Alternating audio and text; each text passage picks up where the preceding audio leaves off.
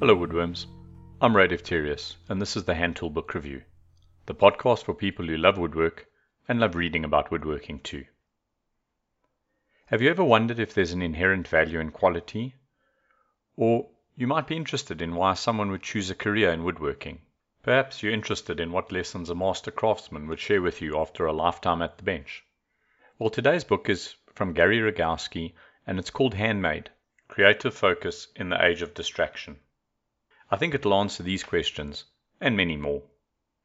I'm also delighted to have Gary join me on the show today for a live interview, because I believe that Gary's book was one of the best books I've read about the philosophy of woodworking during the past three years that I've been on my hand tool journey.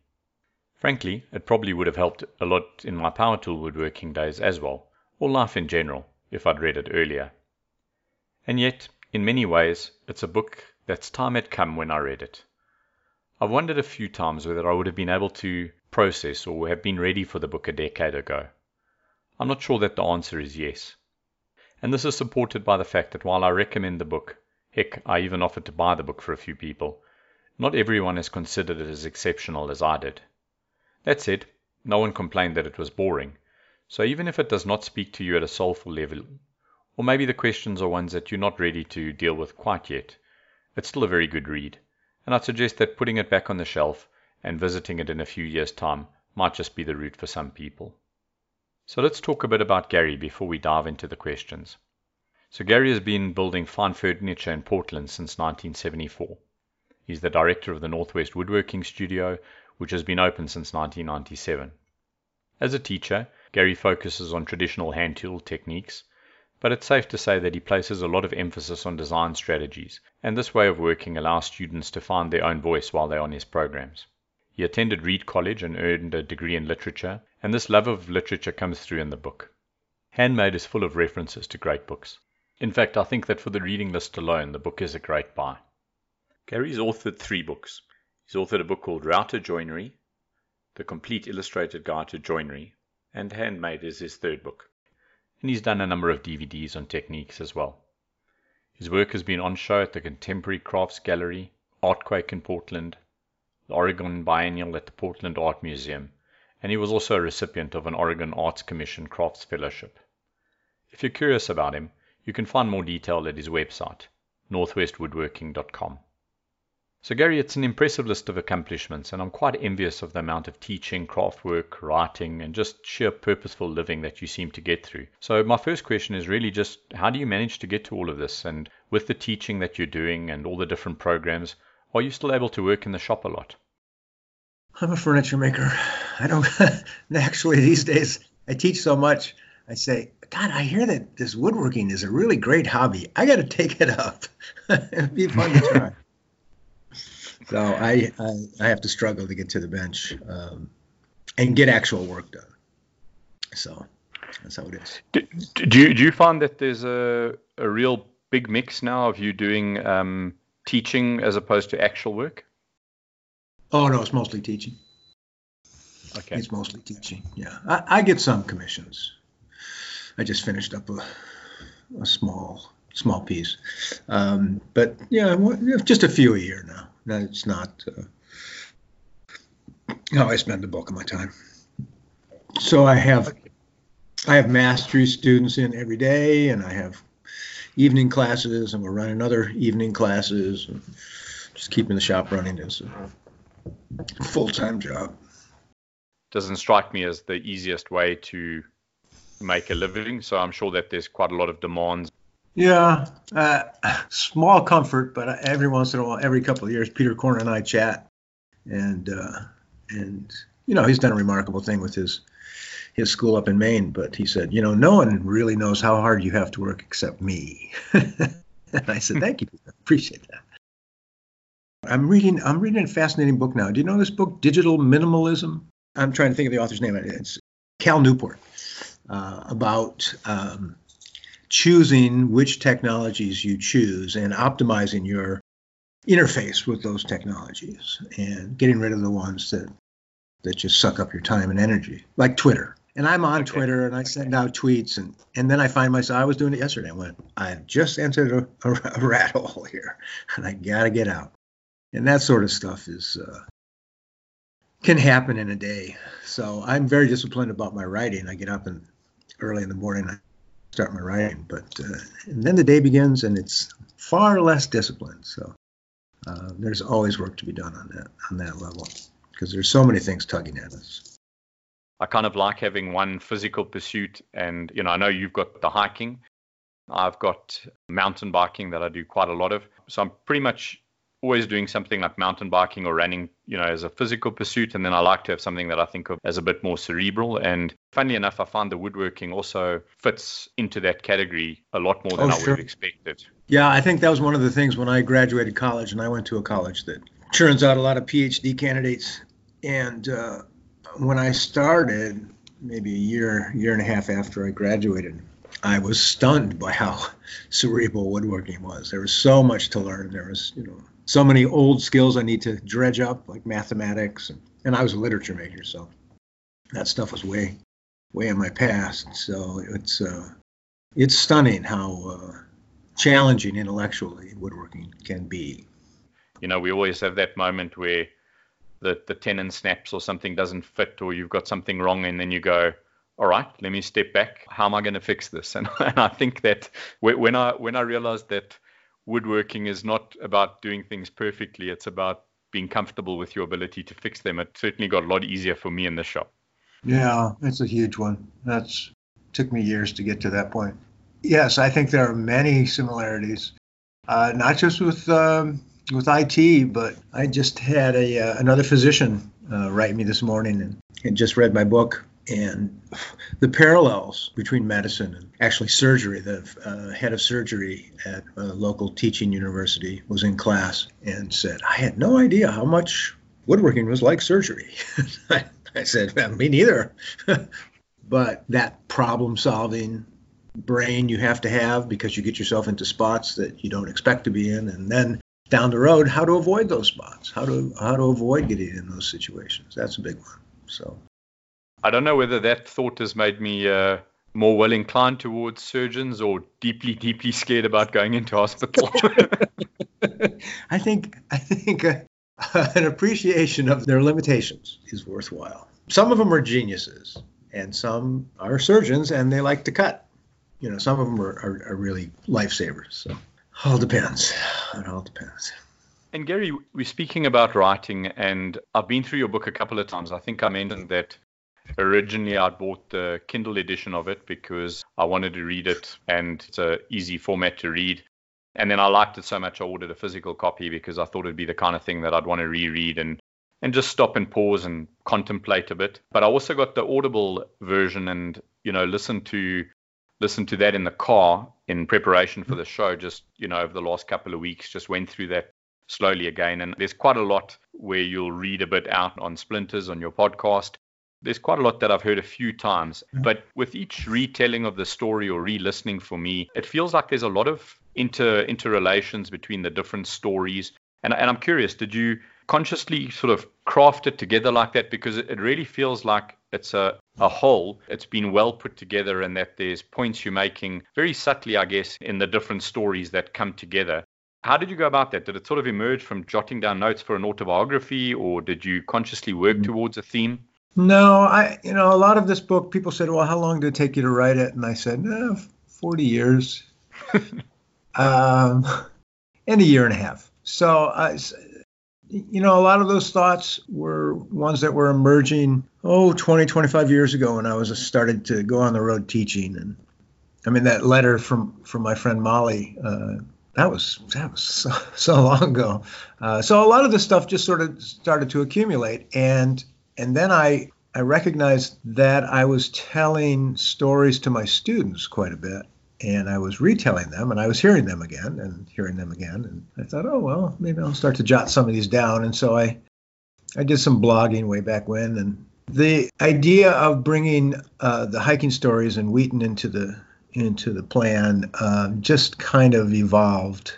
I knew I wanted to talk about this important hike, and I just I'd taken an important walk to this spot that I had visited with Wheaton in the early seventies, and uh, and it's it's all true. There's I still have the map, and I took the I took that hike uh, with my beagle who had just recently passed, and he was about best guess is fourteen or fifteen years old.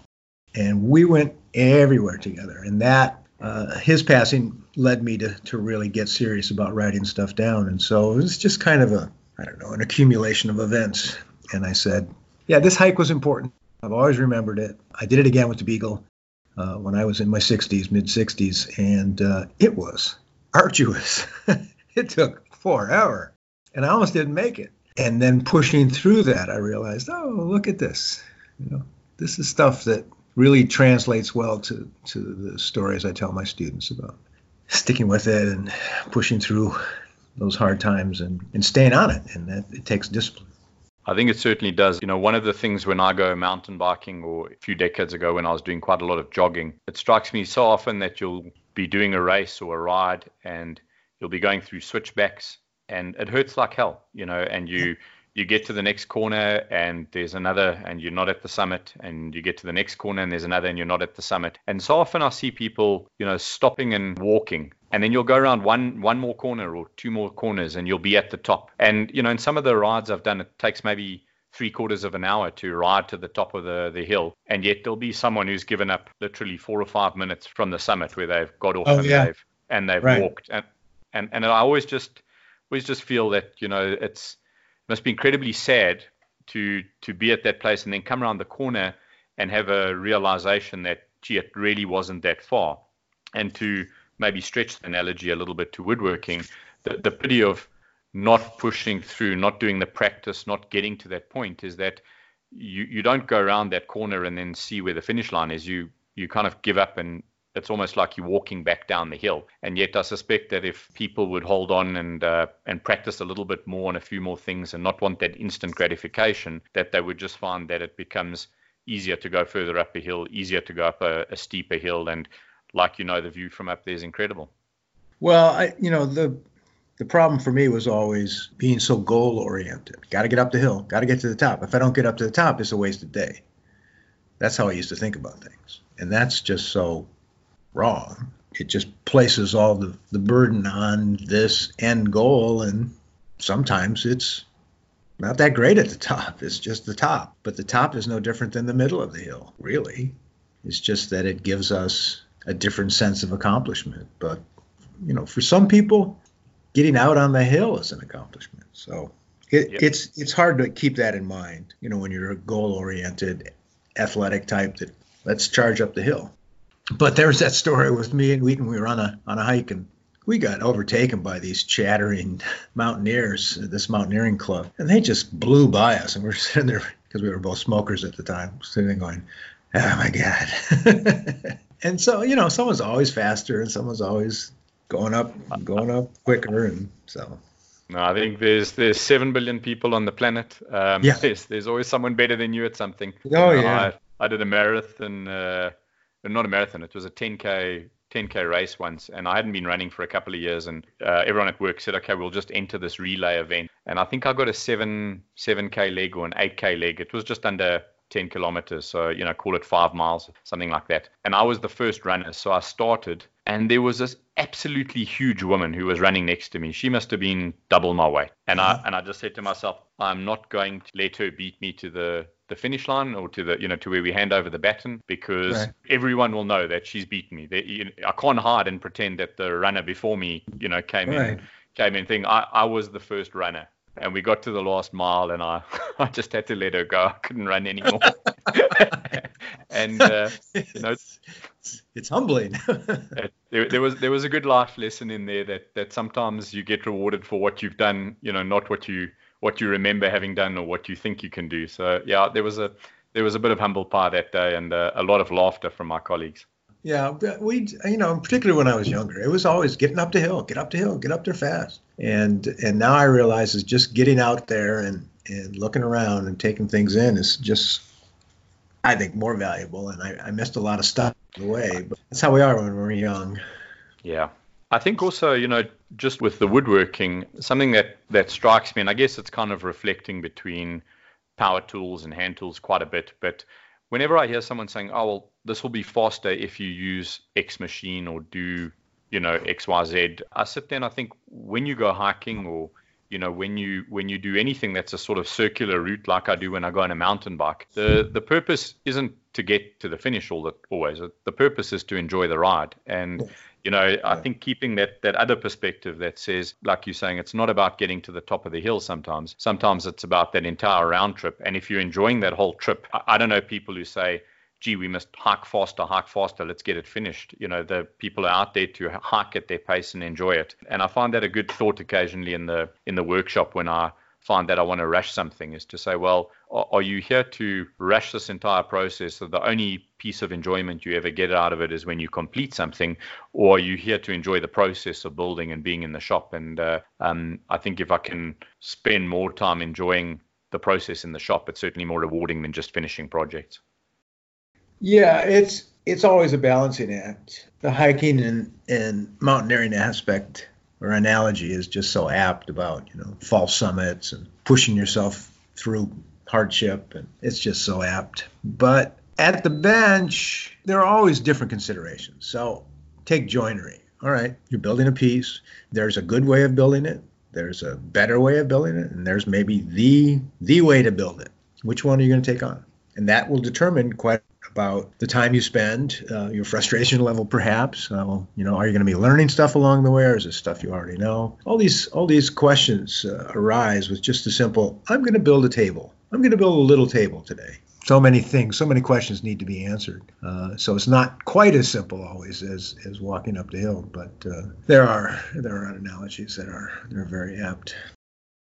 One of, one of the things that um, is obviously, you know, quite recurrent in the book is the, the whole concept of quality and, and whether quality's got inherent value. And, and I guess that's also a, a personal um, reflection on, on what you're doing. My, my quality and your quality would be very different, and my quality now will be different in, in, in ten years' time. Sure. But I, You mentioned Peter Korn earlier, and you know, I wasn't familiar with him until uh, you know, reading your book, and then I, I went and picked up his book, and I you know also found that to be an, an excellent read. But he had an interesting concept to say that that search for meaning that he was going through was personal and unique to him, but was also a product of the times. And you know, then I thought about it, and you know, whether it's someone like Joshua Klein and doing mortise and tenon and doing some phenomenal stuff there, showing how there's these different possibilities of of doing woodworking in, in different ways, and his involvement with Carpenters Without Borders, yourself and and, and Korn. But you know, then then I see a reference to to Ruskin and Morris, and I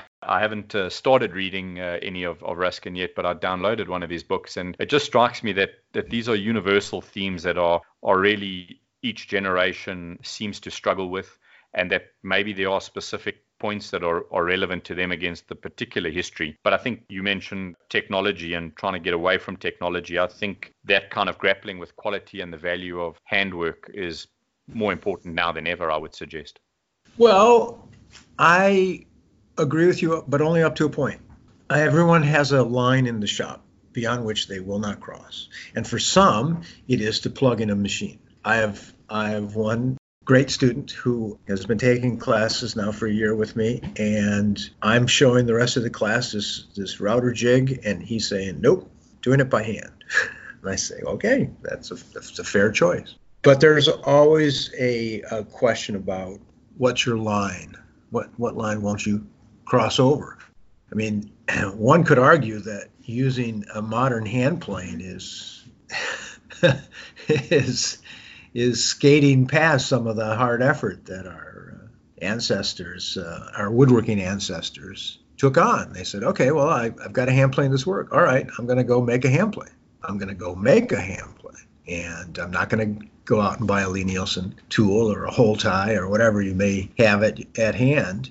And I'm going to go and make this tool. And that's that's their line. So I, you know, I think that line is shifts quite a bit, and everyone has to decide for themselves. Um, I don't want to have a computer working my machines in the shop. I don't want a C N C. I don't want a laser cutter. I don't want any of that stuff. And yet, part of my goal is to, part of my artistic mission, I guess, is to create furniture. And to do that, I need a certain level of efficiency. So I, I like to have a lot of tools in my kit, and uh, some are machines and some are powered, battery powered, and some are hand tools. And I choose the ones that that fit. So I'm not I'm not proselytizing for any one particular method. I'm I'm suggesting that there are many out there, and choose the ones that, that suit you best. Now, the zeitgeist thing, another whole story. That's another whole world. So I'm rereading. I haven't read this book. Have you ever read uh, James Joyce at all? Uh, uh, no, I, I'm not not uh, familiar with James Joyce, no. James Joyce is, uh, was, well, maybe he wasn't that famous. Uh, but No, so, uh, sorry, I've, I've certainly heard of him. I just I just can't okay. claim to have read any of his books, yeah. Yeah, well, his books are, let's be charitable, impenetrable. But uh, so certainly Finnegan's Wake and Ulysses are, are, are pretty tough reads. But I just reread Portrait of the Artist as a Young Man, which I haven't read since high school probably. And he's talking about the same issues, only for for Joyce and his character. It's about, you know, trying to find himself and trying to understand what is beauty and what is art. But it's also wrapped up with him being Irish and his sense of country and the struggle with England and all this stuff. So it's it's political at the same time. But that need to find oneself uh, in terms of making a meaningful life is, I think that's that's such a universal theme uh, for us all. There's a very interesting book I'm reading at the moment uh, by Mark Boyle. He's an Irishman who, who wrote, I think his first book was called The Moneyless Man. He decided to live without money for three years and see how that went. And then subsequent to that, he wrote a book called The Way Back Home, which is about him If effectively deciding to shut down on technology and move to rural Ireland. Um, so he gave up uh-huh. cell phones and uh, and computers and the like, and basically wrote what was essentially, I guess, a series of blogs by hand, sent them off, you know, through the post office, and eventually that was put together and it was was published. I read that, and you know, it, it's hard for me to imagine uh, moving to that extreme on moving away from technology, but it's something I grapple with. You know, I've got young children, and I say, well, if I give them an hour on Saturday and an hour on Sunday to play with their computer, is that enough, or is that too much? Like you said, in the shop, and I'm and I'm certainly I'm no I'm no hand tool purist. I, it's largely largely a decision around safety. And what I must say is, since I've come to use a hand plane, which I'd never picked up before, I mean, there's certainly some things that I think uh, hand tools are certainly superior on. But I'm I'm not yeah. fundamentally against them, you know, on principle. When I said earlier that we're grappling with what technology to use, it, it certainly wasn't in the context of creation. I, I've I've seen a beautiful piece of work recently where someone did a C N C'd walnut uh, values board, and you know, this basically cut out all the letters for them, and they filled that and they've made it glowing from behind, and and and it's really an incredible piece. And I would I would argue that someone using what is cutting uh, edge electronics, and I think it probably costs in the region of three thousand dollars, four thousand dollars for the equipment. So really, you know, expensive high-end stuff. And yet at the end of the day, it's just being used to create. You know, you mentioned the modern plane. I've got a Lee Nielsen. Um, it's certainly nothing like the scrub plane that I built myself out of beach, and it's got a single old yeah. tapered iron in it. That, that's, that's very different uh, technology. But I, I think that sometimes the technology in the shop is blown out of proportion. It reminds me of hang gliders and paragliders, you know, fighting with each other about which technology they're flying. And I used to fly a hang glider, and we would never associate with those paragliding guys. And, you know, I look back now and I think, gee whiz, all of us just wanted to get off the ground and go fly, but we right, we were right. so, so, so, so similar. And yet, you know, we'd find, we'd look for this, look for this difference. So I, right. I certainly think any, any range of tools that someone wants to use to create something, I think it's fantastic. If they find meaning in that, if they enjoy working with that, I think I think that's wonderful. I think that process of creation is what's important for me. Right. And I think the process of creating something that, that you've done in a in a world that really is quite, I don't know, throwaway, if I can call it that. You know, I, I think that we'll, we, most children today are being taught, well, you'll get up, you'll grow up, you'll get a good job. And then in spite of all the time you might have or the ability you might have on your your hands, you're going to go to a shop and buy a piece of furniture, and then you'll do better ten years later, and you'll buy a bigger piece of furniture and a better piece of furniture. And, and right. that, that that's a good route, rather than saying, well, I'm going to invest in myself and make some skills, and I'm going to make a table that might not be perfectly ninety degrees on all of the corners, and it might have some tear out on the bottom or probably even the top. But I've made that, and I can I can be proud of that that act of creation. Yes, I, I'm uh, I'm working on a book on um, on creativity now, and um, so I have this story. It's a true story. You're talking about hang gliders, gliders, and uh, out where I am, there's a lot of uh, windsurfing, and um, what's the other thing they do? But anyway, Not there's surfing. a yeah uh, yeah kiteboarding, and yeah. uh, so you know they kind of snipe at each other a little bit, you know, saying you're not like me, and uh, or what I do is better, or you know that sort of stuff. As you say, the really the, the important thing is that you're creating stuff and you're using that side of your of your brain. But a friend of mine uh, lived in this, you know, lives in this part of Portland that's, you know, fairly hip, and there's lots of stuff going on in the street. Anyway, one day he was at the bank, and he was standing in line with his wife, and she pointed out this guy who was standing in line who was wearing a tail. He and his he and his uh, girl companion or woman companion, woman friend, they were both wearing tails, like a raccoon tail or a coyote tail, some some kind of tail, and they were right in front of him in line. And so my friend Mark said, uh, all right, I'll bite. Why are you wearing a tail? And the guy went and launched into this long diatribe, really, about, you know, animal abuse and and the fur trade. And, you know, Mark was sympathetic, and but he felt he was sort of being lectured. Well, anyway, a few minutes later, somebody else walks into the bank, and he's wearing a tail. And tail guy number one gets outraged because tail guy number two hasn't put his tail on properly. So he goes over there and lectures this guy about how to put your tail on. And uh, it just points out how wrapped up we can get in our sense of, air quotes, rightness. This is the right way. You know, if you use, if you pick up a router, you're not doing it the right way. If you use this kind of tool, you're not doing, you know.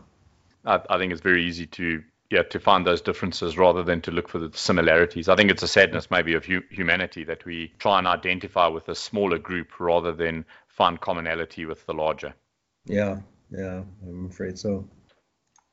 Gary, you mentioned creativity, and I, and you had a fascinating podcast, which I think was just a broadcast of an open house where you had some musicians in who were talking about how they how they viewed the world, and that that really I, I found very, very interesting in terms of their concept of the live performance is really, really all there is. But uh, do do you find that you you get a lot from talking to dis- different disciplines and uh, um, creative people in different different crafts, as it were? Yeah, it's been really fun. I've been doing this for maybe five years now, maybe longer. I don't do them that often, so it seems like there's a, it's just been running for a few months, but. Uh, they're called design open houses, and I invite people from different disciplines to talk about big ticket items. And I had invited a, a choral master to talk about, I think that's the one you're referring to, although it could be the pianist. I mean, I've had a number of different people, and it's so different, mm. their um, their way of looking at, at things. But, you know, many similarities uh, make it, uh, you know, fascinating for us to, to chat about. The one with uh, Bill Crane was about curiosity. That was our topic for the for the evening. And it was Bill Crane, a, a pianist, and uh, my friend David Minnick, who's a photographer, and myself. And so we were talking about curiosity that night from many different perspectives. So yeah, it's been really fun to see that. And and musicians are, you know, very different because it's all it's all time-based art, right? There it is, and then it disappears. Of course, there are recordings and all that stuff, but it's. Uh, And it's so different. Um, there's a book called This Is Your Brain on Music. I haven't quite finished it. It's a little difficult for me. But it talks about how the how music affects us and what part of our brain affects us or gets affected by music. It's so it's so deep inside of us, the, our response to music, that uh, it's pretty fascinating to, to chat with musicians. They have a different way of, of seeing the world. We get, you know, it's just like that, just what we were talking about. It's just, you know, feeling separate and different instead of together, but it's it's fascinating to see how a musician thinks about inspiration or creativity. So it's fun. Forgiveness is a big theme of the of the book, you know, and I I think I said to you that I've now told myself to Rogowski it occasionally, which is just to yeah, that cracks me up.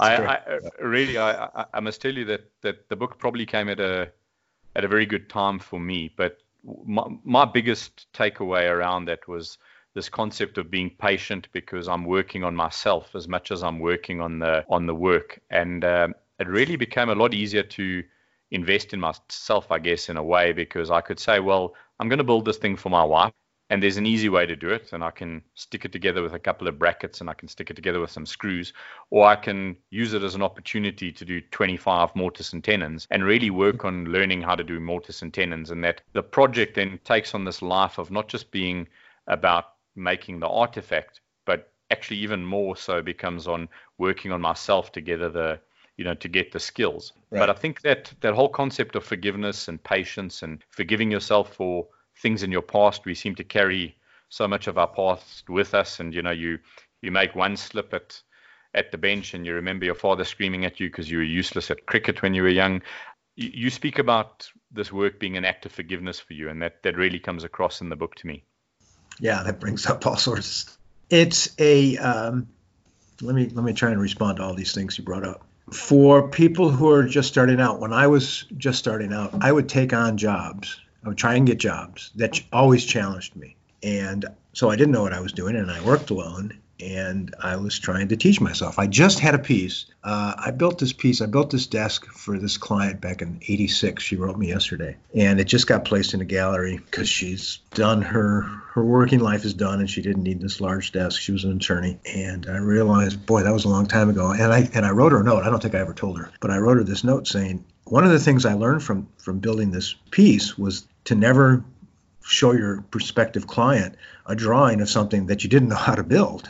I, I didn't know how to build this piece, and it had it was a you know giant desk with curved sides to it. So she you know she wanted this this curve. I had shown her this curve, and so I had to figure out how to do bent laminations and then edge laminate the bent laminations to create these curved panels, and it was nuts. It was a nuts job, but I learned so much, and I think taking on those jobs is a challenge intellectually and, and psychically because the failure rate is, is so, so high, and it takes so long. But that was part of the appeal for me, just like doing twenty-five mortises, maybe for you in the table, to uh, take these things on and learn as you're building stuff. So I think that's really fun. I mean, I think that's that's really fun. I, I forget that because uh, I'm at a point now where I go, yeah, I'm mortise and tenon, right?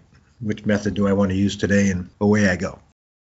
When when you talk to that, there's also there's so much that's below the surface. You know, when you when you talk about showing a design, one of the things that that fascinates me, and I, I, I didn't ever think I would be a, a fan of Chinese or Oriental furniture, but recently I got uh, Gustav Ecker's book because a friend of mine had a, and I was looking I was looking at this three-way um, miter joint on the yeah. edge, and I thought that that that's a terrible joint. You know, if you if you glue that up, it's on end grain to end grain to end grain. That thing's just got to fall apart. And and then he told me this piece of work is a sixteenth century Ming desk. I mean, he paid an absolute right. fortune for it, you know.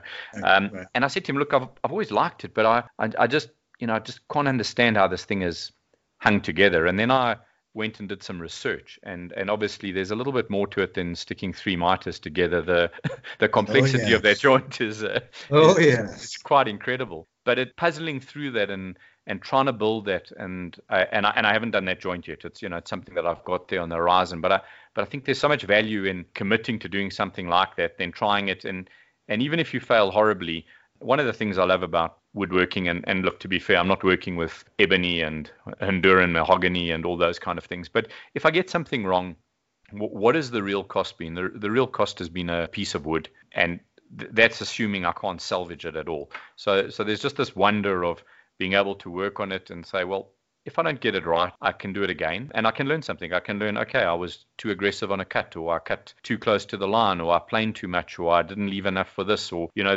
there's that discovery process. And like you say, I'm sure that, you know, you, you well beyond those sort, you know, those sorts of places. But for me, it's it's absolutely fascinating, the the depth and the complexity that's behind the furniture. And sometimes the simplest looking things have had so much design work and thinking and, you know, hidden hidden joinery that have gone into it. it it's just mind-boggling sometimes.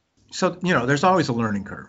There's always a learning curve. And we have to get back to forgiveness too. But uh, the learning curve is is is so interesting because, you, you know, you start off and you and you learn so much about wood or milling up wood or grain direction and then mortise and tenon and, and what a mortise and tenon is actually supposed to be doing for you. And then you, if you get into the, the Chinese stuff and some of the Japanese joinery, uh, you understand how they put some structure in there so that these pieces that should have fallen apart don't because of a simple wedge in the right spot. Uh, I think the wedge and its importance in the, in the wood shop is, is huge. And this leads me to stuff that these uh, eighteenth century furniture makers were doing. The uh, clockmakers, the horologists were making these automatons and, and the theater Rentian, the pieces that opened up and, you know, had secret compartments and drawers that revealed other drawers. And all of this stuff was done with no servo motors. It was just done with levers, cables, pulleys, weights. Uh, I've got a story about uh, I was doing this piece for this church. And so so I'm I'm fascinated by this this stuff that's been around for centuries. But I was doing this piece for a church, and they wanted a, uh, a lectern that uh, was adjustable, or any motor on it. So they didn't want any sound on it. And it had to go down to uh, the level, f- so it was comfortable for a woman in a wheelchair and comfortable for a man who stood six foot three. And so I was thinking about it, and I came up with a two-column system, uh, rectangular columns that moved up and down, and I was thinking of, of a way that I would I would use a counterweight, and I would pour some concrete into a tube. And so I went to the concrete store, and I said, okay, so how much, you know, if I fill this tube, how much is a bag of concrete going to weigh? You know, it weighs, what, forty pounds, fifty pounds now? What does it weigh when it's set? No one could help me. So I bought two bags of concrete. I go out to the yard, and I'm telling this guy, all right, so I'm getting, you know, I'm buying this concrete for ballast, and what do you think this is going to weigh when it's all said and done? And he looks at me like I'm an idiot. He goes, why don't you just buy ballast sand? And I said, because I didn't know that ballast sand existed. That's why. And I went across the street and got him, uh, bought him lunch. Yeah, there's this stuff that we keep rediscovering. Uh, and that's, it's just so fascinating. And it's, it's so interesting when you, when you, particularly for, for newbies, they come around and they go, well, did you just see this article by so-and-so uh, where, where he showed us how to do this? I said, yeah, but that's been around for a couple hundred years. It's just, we just keep relearning these things. It's so fascinating. Okay, Woodworms. So we'll break the interview there. Join me next week when Gary continues the rest of his interview, talks about forgiveness, and where I give a detailed review of the book. If you have any comments or suggestions, drop me a mail at handtoolbookreview at gmail dot com. Until then, stay safe in the shop, go make something beautiful.